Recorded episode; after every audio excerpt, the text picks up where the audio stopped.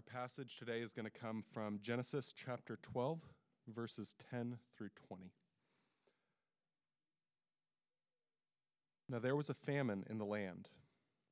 So Abram went down to Egypt to sojourn there, for the famine was severe in the land. When he was about to enter Egypt, he said to Sarah, his, Sarai, his wife, I know that you are a woman beautiful in appearance, and that when the Egyptians see you, they will say, This is his wife. Then they will kill me, but they will let you live. Say you are my sister, that it may go well with me because of you, and that my life may be spared for your sake. When Abram entered Egypt, the Egyptians saw the woman was very beautiful. And when the princes of Pharaoh saw her, they praised her to Pharaoh. And the woman was taken into Pharaoh's house. And for her sake he dealt well with Abram. And he had sheep, oxen, male donkeys, male servants, female servants, female donkeys, and camels. But the Lord afflicted Pharaoh and his house with great plagues because of Sarai, Abram's wife. So Pharaoh f- called Abram and said, What is this that you have done to me? Why did you not tell me that this was your wife? Why did you say, She is my sister? so that I took her for my wife. Now then, here is your wife, take her and go. And Pharaoh gave men orders concerning him, and they sent him away with his wife and all that he had.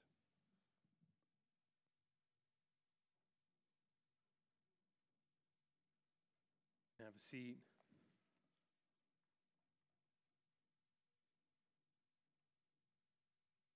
Let's pray as we get started, or as we I guess, continue as we get started in the sermon uh, this morning. Lord, pray that you would, by your Holy Spirit, uh, illuminate our hearts and our eyes and our minds to see what it is that your word is um, presenting to us and to rightly apply it in our lives today. Lord, I pray that we would we would put our faith and our trust in you and in the promises that you've given us um, because we are in you, Lord. Pray all these things in your name. Amen. if you remember in 2017, there was a, a, solar eclipse that happened. Do you remember this? I remember going outside of my backyard and, you know, watching the sun disappear behind the moon. I think, uh, if I remember correctly, St. Joe actually, St. Joseph was, was supposed to be like the best place around here to watch this solar eclipse happen. And people came from all around, drove to St. Joe, rented houses, all sorts of craziness to be able to get a good um, look at the solar eclipse for like the, the 72 seconds that it lasted, right? And it seemed really rare to me that this would happen. And, and it was for right here. However, it turns out, I didn't realize this, it turns out that eclipses happen like that somewhere in the world two to four times a year, every single year. I, I had no idea. I don't know, maybe you guys are know your planets better than me. I didn't know. The reality is that the visible range of an eclipse is about 50 miles, about 50 miles in diameter, which seems really big to me initially until I think of it on the scale of the entire world, right? Get the sun facing approximately half of the globe at one time. 50 miles is really a very, very small amount of area in comparison. See, where you are on the earth, it has to be lined up perfectly with the moon and with the sun, so that from your perspective, the moon blocks the sun, even though the sun is 400 times bigger than the moon. Also, something I had to look up, I had no idea, right? And it only happens, right, for that one minute because the earth and the moon and the sun, they, well, the earth and the moon keep moving, right? At least according to my uh, ninth grade science class, that's how it works. But for a minute, if you didn't know what was happening, if you weren't aware of all of that, total solar eclipse would be one of the freakiest things in the world to experience. Am I right? I mean, it, was, it was weird. In the middle of the afternoon, the sky just starts to go dark. And all of a sudden, the, the sun disappears.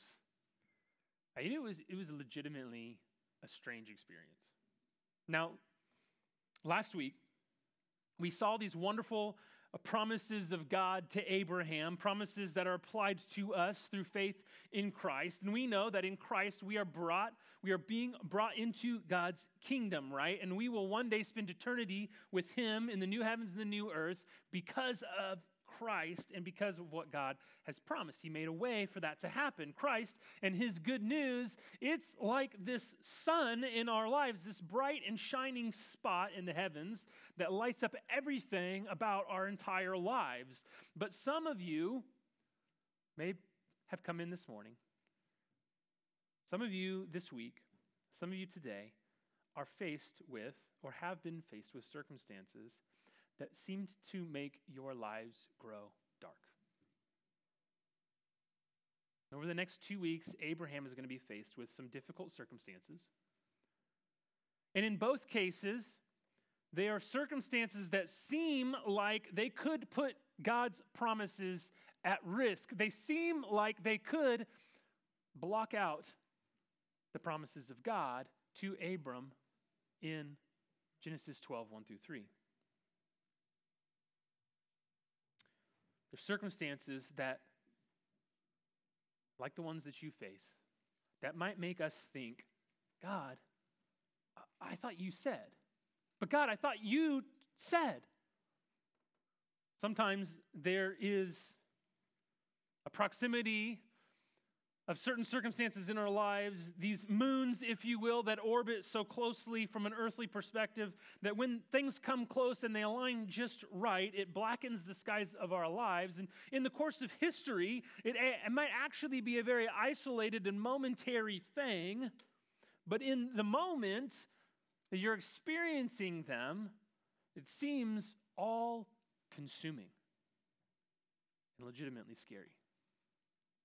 In those moments, the critical question is this what will win, fear or faith? Will we remember that the sun still dwarfs the moon, even though it seems dark right now to us? That the sun still lights all life on earth, even still when our skies are darkened? You see, right after God gives this promise, we get these two situations that I was referencing where the promise of God seems at risk. And I don't think that's by coincidence. I think that that's written that way on, a pur- on purpose, right? God's put together His word in that way. And we're going to look at one of them today, and we're going to look at the other next week. And I think they're next to each other to be examples of what it looks like when fear wins and what it looks like when faith wins. And today, we're going to talk a little bit about fear. And this morning we'll see that what happens, we'll see what happens when believers let fear win in their lives and in their circumstances. We are going to look at this story in three chapters. That's how I'm going to frame it. The initial setting of the story is chapter 1, it's verses 10 through 13. And what we'll see there is that fear of man leads to disobedience. Then we'll have chapter 2, which is the climax or the conflict of the story in verses 14 through 16. And what we'll see there is that even when disobedience succeeds, it fails. And then the final chapter, the resolution 17 through 20, God can fix our failures. That's where we're going this morning. Chapter 1.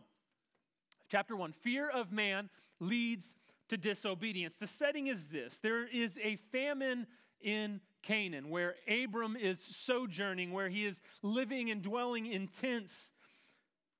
And it forces Abram to take his whole crew, which is, you know, it's decent size. You know, he's got a pretty good crew, right? Take him down to Egypt to find some food. Sounds familiar, doesn't it? For those of you guys who are uh, grew up in Sunday school class, this this uh, may sound familiar. Hey, we're in trouble. We got to go to Egypt, get some food. It's foreshadowing, right? See, all these things are tied together in Scripture. It's amazing.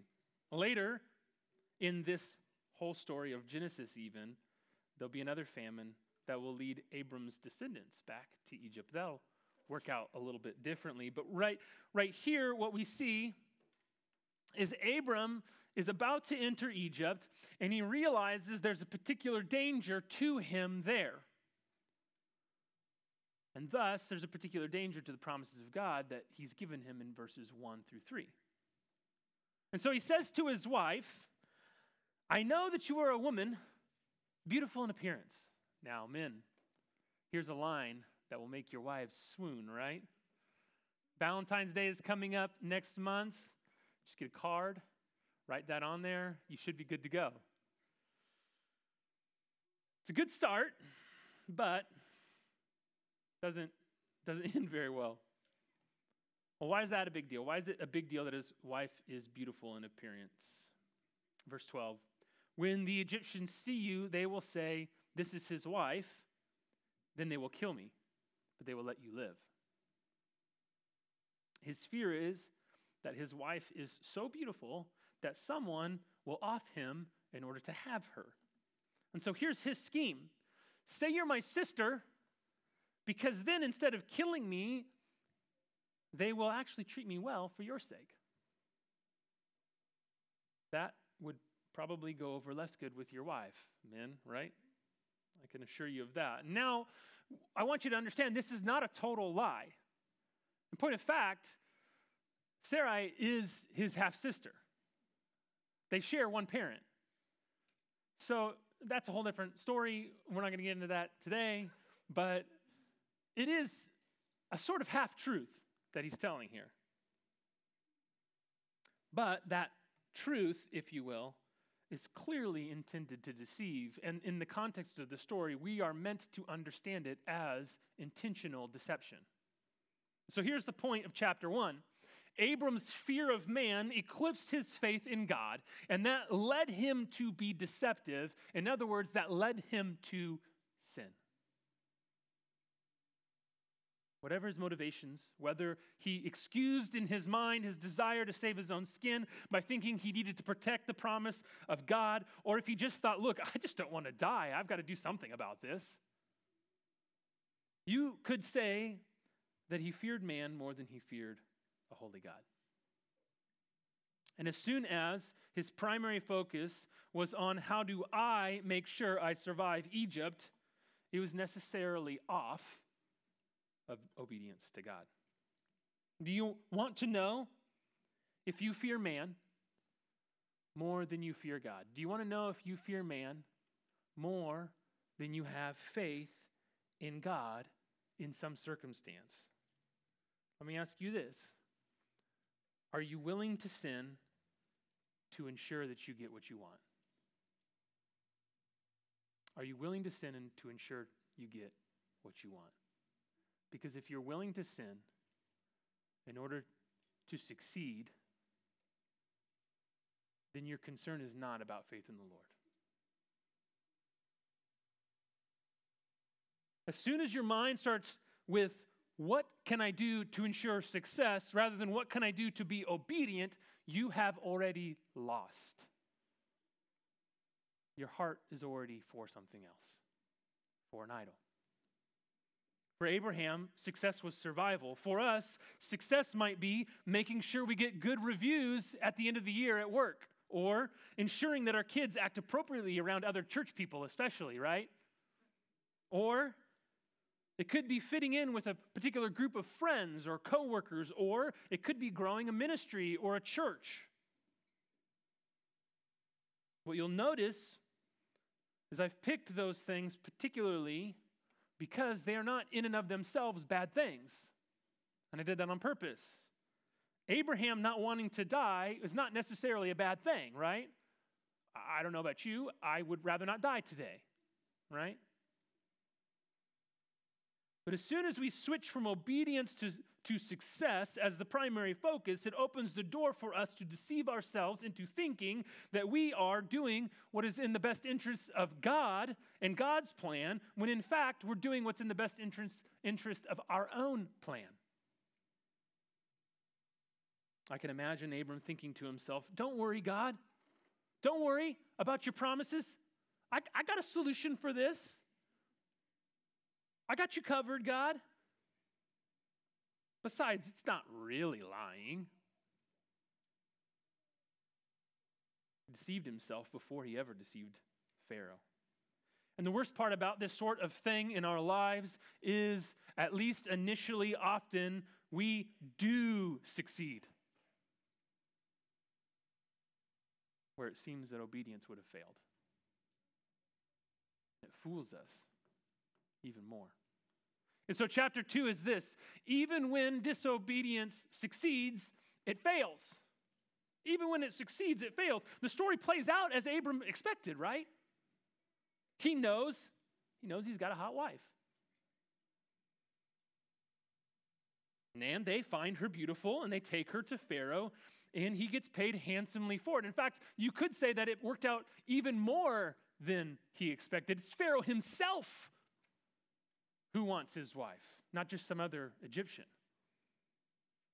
This has gone as expected, and there's a clue of this in the text that we should understand, that we should understand it that way. In verse 13, Abraham says, Say you are my sister, that it may go well with me. And in verse 16, the same word is used for her sake, he dealt well with Abram. So the text is saying this went exactly how Abram expected it to. And they did, in fact, deal well with him. Everything went according to his plan, but now he's lost his wife through whom God intended to give him offspring that will inherit this land. What good is saving his life to the promise of God when his wife is queued up to sleep with Pharaoh, not him? Here's the point when we attempt to preserve success rather than pursue obedience, we may succeed in one arena or we may have temporary success, but we will fail miserably in another, often more important arena, and we will fail in the long run. We justify our disobedience and cover up our lack of faith with reasoning that sounds motivated by good things, but it's really disguising our idols. We say, I need to work this overtime to support my family. And we do do that, and we get the reward of seeing that check or buying that thing for our family. But our real motivation is that we don't trust God to provide for us. Our real motivation is that we find our value in our bank account or in our possessions and maybe what our family really needed is more of our presence, not more of our money. And we communicate to them that they aren't as valuable as a check. And so we ultimately fail. Or we say, if I talk to that friend about their sin, it will hurt their feelings, it will hurt them, or it'll hurt our community or our friend group or whatever. And so we avoid it and everything gets smoothed out for a while. It seems like it works, but the reality is we don't want to risk our own acceptance. That's why we're motivated in that way.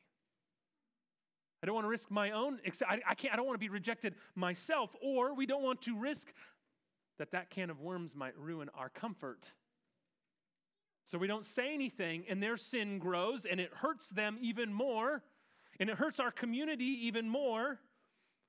Because what they needed all along was a friend who loved them enough to call them out and hold them accountable. What they needed was to be more like Christ. But we wouldn't do that because we felt like we needed more comfort. We fear man we fear losing our security. We fear losing our control. We fear losing our approval. We fear losing our comfort. We fear that more than we trust God to work things out. We fear that more than we desire God, the same God who promises us so much and who has done so much for us. We are constantly looking for a shortcut, and what we end up getting is a short circuit. And what do we do now? Friends, this is the good news. This is the good news. Chapter 3 God pull, can pull us out of our messes. God can pull us out of our message. Thank, messes. Thankfully, we serve a big God that's fully capable of preserving his promises to his children, even when they mess it up. Chapter 17 opens, but the Lord. Is there a better phrase in the Bible than but the Lord or but God or but Jesus, right? Abram messed it all up and put things in greater danger than they were before. But the Lord, the Lord afflicted Pharaoh and his house with great plagues. Again, foreshadowing, am I right? This time, however, Pharaoh gets the message. We aren't told how, and, and it's irrelevant really to the purpose of the story, but, but whatever, and whatever means that he realizes this, he realizes that the plagues are because he has another man's wife in his house. And unfaithfulness has consequences. Even a pagan ruler gets that. Even a pagan ruler understands the implication of the text here is that God prevented anything physical from happening between the two. See, listen, as a side note, married folk, when you allow non physical unfaithfulness into your life, sexually alluring media, a bit of flirting, a little corner of my thoughts, it has consequences, even if you don't do anything. Even the pagan rulers know that. So God leads Pharaoh to give her back. And there are two ironies here I want you to see. First, first irony is this it's Pharaoh who does what is obedient. It's Pharaoh who does what obedience demands in giving back Abram's wife. See, the way out of the pickle that disobedience creates isn't more indifferent disobedience. How often in my life have I got myself in a pickle because I've been disobedient and I've thought, you know, the way out of this is just to do this other disobedient thing. If I just do that, then it'll fix it, you know, like the old adage to uh, wrongs don't make a right or whatever they say. It's being obedient despite the pickle you are in that is the solution. Typically, Typically, this ends up more costly, however, not because of your newfound obedience being wrong in some way, but because of the continuing consequences of your past disobedience. You may find this to be a tough pill to swallow. I know I have. You may want to turn to God and say, Look, God, I'm being obedient now. What gives? Now that I'm being obedient, I thought everything is supposed to go perfect. You might turn to someone else and you say, Look, I'm trying to be obedient. And now, don't you see that I've changed? Listen, our consequences for our sin, they follow us for some time. And the way out is not different disobedience, it's to stay obedient and trust that God will put it back together. God can change a circumstance in the drop of a hat. His desire is to use that circumstance to change you. He's more concerned with changing you than changing your circumstances. God pulling us out of our messes is more about cleaning up our disobedient hearts than fixing our difficult situations. The second irony is this Abram retains all the wealth he gained in Egypt. We would expect at this point, right? You, if I'm, I'm reading this passage this week or, or, or whatever, and I'm and I get to this point, and I would expect Pharaoh to go, Look, here's your wife, get out of here, give me this stuff back. That's not what happens. He gives him orders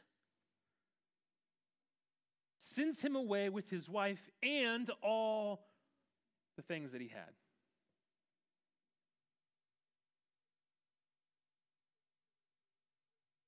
Now, I want you to understand that this doesn't show us that crime pays, all right? That's not the point of the story here. You know, hey, crime pay, you know, worked out.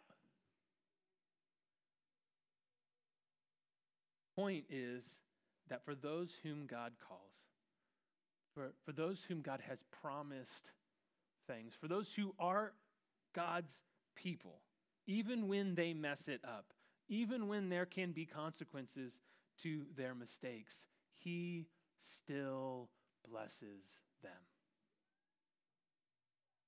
Listen, Christian,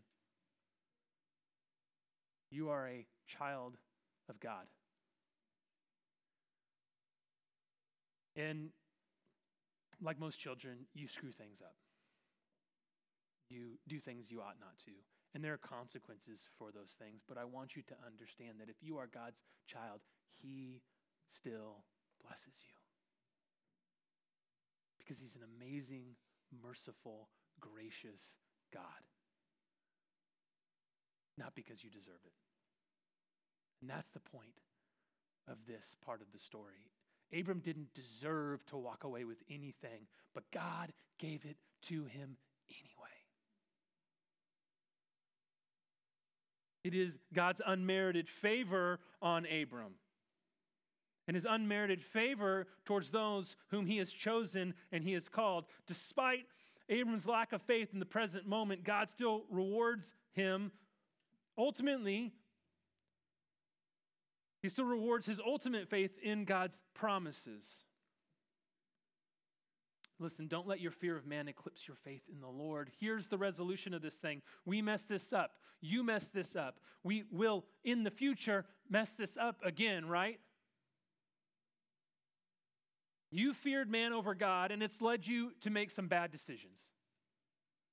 I'm quite confident that that's the case, and I'm quite confident that's the case in my own life too.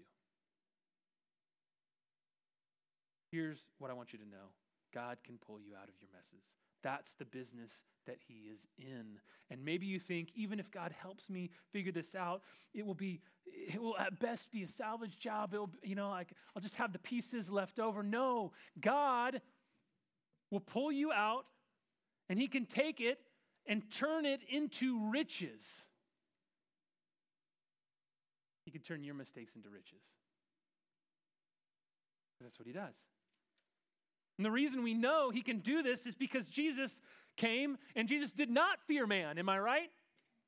Instead, he became man, obeyed God all the way to the cross and his death. And God turned that into greater riches for us, the disobedient, than we could ever imagine.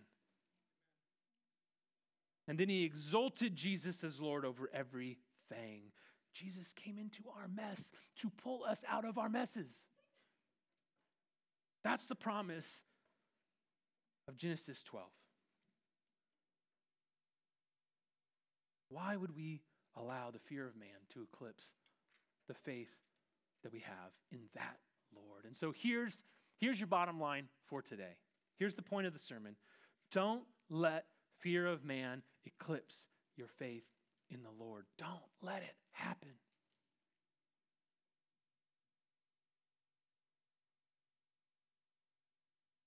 And listen, I want you to understand that faith in the faith in the Lord, faith in that promise makes all the difference right here and right now in the circumstance, in the situation you are in. If you are in that moment where it seems like the sun is eclipsed, I want you to know that this faith is what matters most in that moment. It changes our perspective when the eclipse comes. Rather than fear, the fear that comes with the sun being blotted out, we trust. It enables us to remember just how much bigger the sun is than the moon. It enables us to remember the brevity of the situation and that in a few moments this thing could look totally different and then to live according to that reality. When these eclipse moments happen in our lives, we think it's it's all well and good that God makes these promises to us for eternity, but what's He doing to help me right now on earth? I want you to grasp something. I want you to grasp that the eternal promise of God is more than a concrete reality for us then, it's a concrete reality for us now. It is the exact thing we need in the difficult circumstances we face, face today. It is our hope.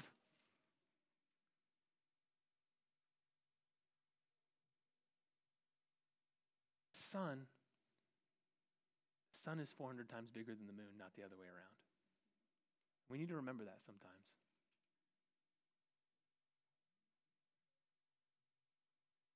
From the perspective of all of time and space, the eclipse of your life right now is so very momentary and as legitimately dark as it can be right now. There is a light that cannot be extinguished. And it still shines. It shined on Abram, and it shines on us. And no circumstance will change that. It's the truth that grounds us in our fearful moments. Friends, don't let the fear of man eclipse your faith in the Lord. Let's pray.